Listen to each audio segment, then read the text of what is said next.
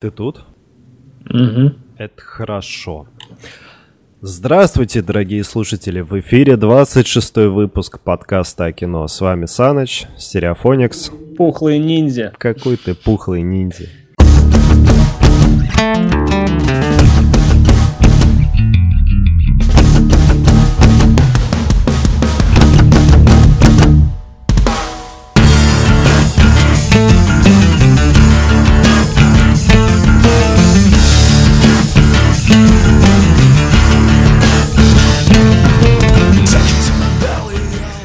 Мы начинаем. Начинаем мы сегодня, как обычно. А, не как обычно. Мы последнее время избегали новостей, потому что говорить и читать нечего было. Поэтому все-таки мы возвращаемся к новостям, потому что сами соскучились, да и есть о чем рассказать. Ну и Стерео заглянул в интернет.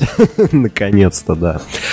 А первую новость хочу рассказать я. Сейчас зачитываюсь, точнее взял паузу и перешел на Станислава Лема. Соскучился по фантастике и кибернетике и космосу. А так, до этого зачитывался серией «Темная башня» Стивена Кинга. Собственно, как и предполагалось ранее, экранизация монументального труда Стивена Кинга «Темная башня», которую он написал, вдохновившись двумя вещами. Книгой Толкиена про «Властелина колец» и фильмом «Плохой, хороший, злой». Кто не смотрел, обязательно обратите внимание, потому что я думаю, «Властелина колец» все знают.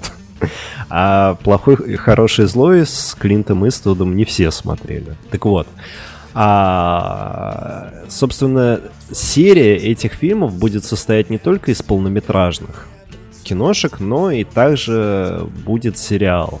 Сериал «Темная башня» в главных героях, который будет Идрис Эльба. И в этом есть разочарование. Э, есть два персонажа, хороший и плохой, так сказать, э, в этой вселенной. И хороший это стрелок, а плохой это некий темный. И вот темный, он как раз считает черный, поэтому и темный. Но главного героя будет играть черный Идрис Эльба, а главного злодея будет играть светлый Мэтью МакКонахи.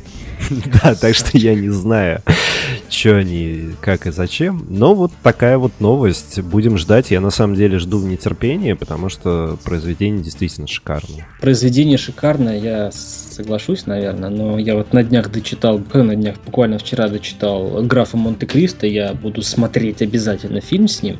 А, обязательно мне советовали прям только-только с Жаном Море. В общем, посмотрим, расскажу. А у меня новость про Дэниела Крейга, которому якобы, я подчеркиваю, якобы предложили 150 миллионов долларов за роль Бонда. Ну, это, по сути, для него рекордная сумма. Вот. Но э, оказывается, это слух всего лишь. Э, Бонд, он, точнее, Дэниел Крейг пытается дистанцироваться от э, этой Бондианы, от того, чтобы не быть актером одного персонажа. И вполне, вполне может его заменить либо Том Хиддлтон, либо Майкл Фассбендер, либо Идрис Эльба. Опять же, будет позиционироваться как молодой Бонд. Посмотрим. Посмотрим. А также Дункан Джонс, mm-hmm. который снял для нас Warcraft, между прочим, mm-hmm. а, собирается с силами для съемок нового проекта Мьют. А, и, как сообщается, это будет фантастический э, фантастика, точнее. Mm-hmm.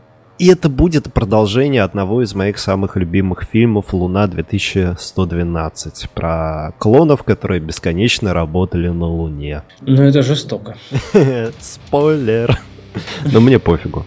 А, ну, ребят, если вы не смотрели, обратите внимание. И также отложена в третий раз премьера фильма, фильма «Звонки», продолжение одноименных звонков, э, правда, уже американской серии, то есть киностудия Paramount Pictures в очередной раз перенесла дату премьеры фильма ужасов «Звонки». Теперь она будет 3 февраля 2017 года. Буди, буду бояться прямо перед своим днем рождения. Первый звонок, как и 1 сентября, откладывается. Э, нет, я надеюсь, это последний звонок, потому что уже, ну куда уж вы, ребят, ну их и так до хрена было. Ну а на сей радостной ноте, в ожидании э, одобрительных отзывов и возгласов, мы переходим к премьерам. Благо их всего лишь 4 штуки.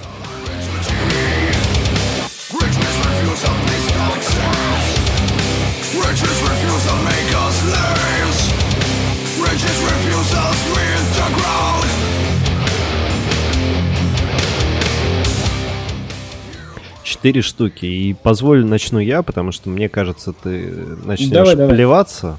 Да нет. Нет? Ну давай. Ну. Нет, ну давай. Нет, Не ну будем давай. искушать судьбу. Ну давай, э, тебе мы отдадим Марка Уолберга, Да. а я себе заберу русский фильм «Дуэлянт». Э, Наверняка вы видели рекламу в кинотеатрах, э, непосредственно в кинозалах, э, рядом с кинотеатрами, на улицах, может быть, даже по телевизору, если вы его смотрите еще. А, Я, э, я даже слышал. А, Бюджет у фильма 725 тысяч рублей. Не- Рекордная ци- цифра. Не рекордная цифра на самом деле. Ты Михалкова не, пер- не переплюнешь все равно. Но рекордная цифра для Алексея Мизгирева, который является режиссером и сценаристом. Также он является режиссером и сценаристом своих предыдущих фильмов. Это «Конвой», «Бубен барабан», э, «Каменная башка» и фильм, с которым он дебютировал «Кремень». Э, Напоминаю для тех, кто, скорее всего, не слышал и не смотрел все эти фильмы, средний рейтинг у каждого фильма — это 6. Из... Из всех, из, ну, из всех четырех э, средний Нет, рейтинг... из 100, из, Из 10, из 10. Я же говорю, я говнить не буду, не надо мне. Ну ладно, давай. Ну, то есть, средний режиссер снимает средние фильмы, но на экранах действительно наконец-то появляется что-то новое. То есть, это не Вторая мировая война, это не Великая Отечественная, это не современные бандиты, воры, убийцы, наркоманы. Это история про некого персонажа, Человека. да, который был воспитан дикарями, потом служил в армии, как все. Это времена, если не соврать, примерно 18 века, Санкт-Петербург. А, и очень э, распространены дуэли. Собственно, есть некий главный герой, которого играет Петр Федоров, достаточно известный актер, уже не молодой, кстати. А, и он, так сказать, бритер. Э, но не совсем правильно э, его называть бритером. Пояснять, что это слово Да, обозначает? давай, давай. А бритер это тот, кто специально вызывает человека на дуэль, провоцируя его. То есть он живет дуэлями, живет на этом и, собственно, живет за счет дуэли, все время ходя по острию ножа. А мало того, что главный герой бритер, то есть постоянно идущий на дуэли, он выступает на дуэлях за кого-то. То есть За деньги. и, ну, естественно, практически убивает людей за деньги. И история развязывается именно вокруг него и его, скажем так, руководство, которое платит ему за его грязную и кровавую работу. Знаешь, хоть я и думал, что как-то не очень, но фильм, вот на первый взгляд, очень красочен, а, очень атмосферен, как мне каже- кажется. С визуальной точки зрения напоминает последнего Холмса. Да, и очень-очень-очень... Но город, город. Да, я понимаю. И фильм, наверное, не надо столько раз очень, но фильм, опять же, как мне кажется, пропитан вот этим вот духом России того времени. То есть это наряды, это платье, это женщины, это манеры, это честь, это, безусловно, какая-то... ну, Даже стойкость. слог и язык, который используется в этом фильме, все отсылает нас к 18 веку. То есть это не осовременивание, как, опять же, тот же Шерлок Холмс у Гая Ричи.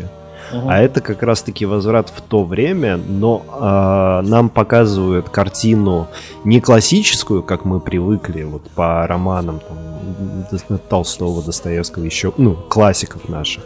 А мы ее видим а, с точки зрения современного человеческого цинизма, но мы видим другое время, другую эпоху и абсолютно аутентичную. Это эпоха, когда Россия и в ней честь, совесть и достоинство были категориями вполне осязаемыми и которые, за которые ну, дрались до смерти. И э, я на самом деле очень долго думал по поводу своего решения. Первый раз, особенно когда увидел этот трейлер в кино, потому что первая мысль такая, бля, я хочу это посмотреть. Мгм. Последняя мысль оказалась, да, я хочу это посмотреть, и я буду это смотреть в кино. Да, я поддержу. Так что, ну, обычно мы про русские фильмы как говорим?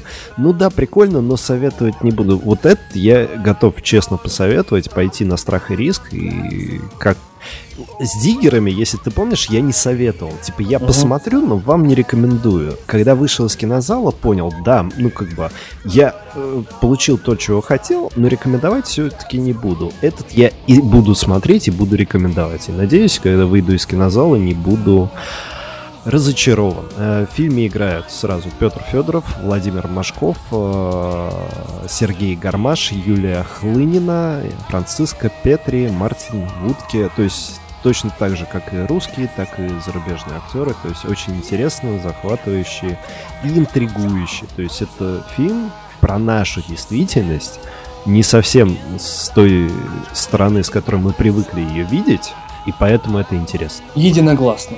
Да. Продолжаем? Да, продолжаем.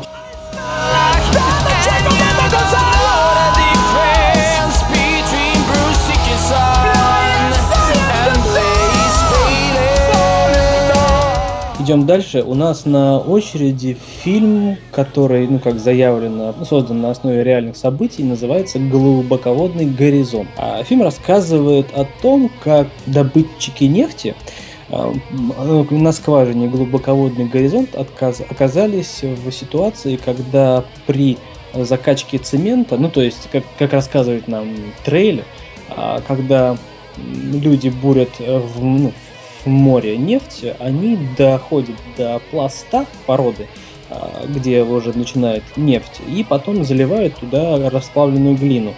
И, проще говоря, заливают раствор, дабы вот это вот э, была затычка, чтобы нефть не выходила спонтанно.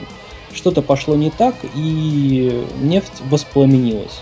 То есть произошел взрыв, и нефть воспламенилась, после чего э, станция была разрушена, нефть бесконтрольно начала выходить на поверхность. В общем, играют Марк Уолберг, Дилан О'Брайен, Кейт Хадсон, Курт Рассел, Джина Родригес, Джон Малкович, Итан Сапли – в общем, в общем, очень-очень-очень много знакомых нам актеров, и фильм рассказывает, ну, действительно, о событиях, которые были э, в реальности. То есть это был ну, в наше время, не в киношной индустрии, а в наше время это было в 2010 году, 20 апреля платформа заго ну, загорелась и взорвалась.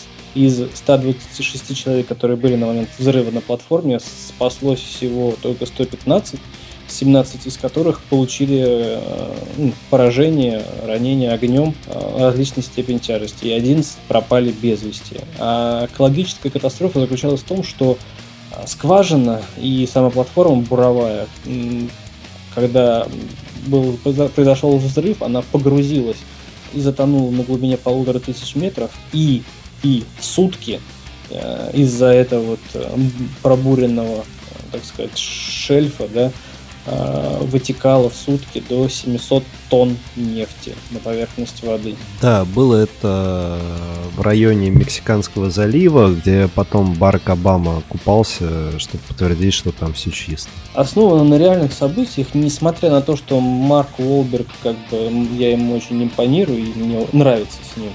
А, фильмы не считаю нужным идти на это в кино, хоть и атмосферный фильм.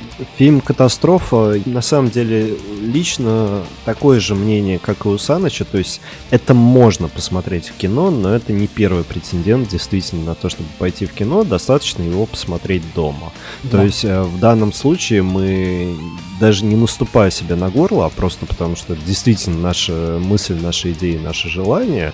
То есть э, в данном случае мы скорее пойдем в кино на дуэлянта, нежели на глубоководный горизонт. Но дома, я его посмотрю однозначно.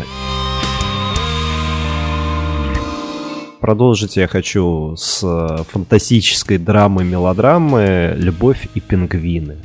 А, французская лента, рассказывающая про эгоистичного доктора, который изучает э, на примере пингвинов, а, пытается найти сыворотку абсолютного иммунитета – и когда уже практически все у него падает из рук, когда все сломается, а инвесторы ему говорят, да пошел ты со своей идеей, мы не будем тебе давать деньги, его напарница, его помощница, которая, естественно, влюблена в этого мужчину, в этого эгоистичного ученого, а, решает пойти на жертву и вколоть э, сыворотку, которая не доделана еще себе. Неизвестно, влюбится он в нее или нет. Ну, скорее всего, видно по трейлеру, что скорее Да, чем нет? Да уж, что уж там, да-да. Да, но проблема состоит уже в том, что она может получить, конечно, и иммунитет, как точно так же превратиться в пингвина. И ему придется жениться на пингвине. Ай, да, конечно, да. Да. Драма, мелодрама. Ведите девушку в кино или сидите дома и смотрите глубоководный горизонт один. Да. Я вот так вот скажу. В кино я это смотреть не буду. Аналогично. Ну и, как сказать, наверное, не просто так, но у нас напоследок остался фильм, который называется «Зачинщики». Э, в ролях Зак Галифанакис, э, Оуэн Уилсон, Кристен Уиг, наша известная, э, Джейсон Судейкис – и много-много-много кто и другой. В общем, фильм о том, что бывшие инкассаторы, зная все э, суммы, которые они возили в банк, как они возили и как это все делается, решили ограбить таки этот банк на 17,5 миллионов баксов. Но так как они не были профессионалами, они оставили кучу следов. За счет которых их было легко уже найти и вычислить ну и, и так далее, и так далее, и так далее. А да. по поводу того, что смотреть это в кино или нет, я современным комедиям вообще очень редко доверяю. Особенно после полного расколбаса. Поэтому, Поэтому нет. нет. Мы в кино... Ну, на ваш страх и риск, пожалуйста, если вы любите тупые американские или неамериканские комедии, смотрите. Ничего нового там наверняка нет, как и нету ну, нету прям загубленного момента. Ну, то есть это классическая американская комедия, которая вроде смешная, но стоит ли она того, чтобы пойти в кино? Я лично считаю, что нет. В общем, это просто и все. Да. Поэтому все дружно берем и идем на дуэлянта в конце концов. Да, а я еще плюс графа Монте-Кристо посмотрю, и все, и можно погулять. В общем, ребята, прощаться будем. Как ни, при... ни прискорбно, надо прощаться. Да, потому что к этому моменту мы ничего не смотрели. Обсудим мнение уже на следующей неделе. С вами был подкаст о кино. До новых встреч. Ждем ваших пожеланий, лайков, улыбок и всего хорошего. До свидания.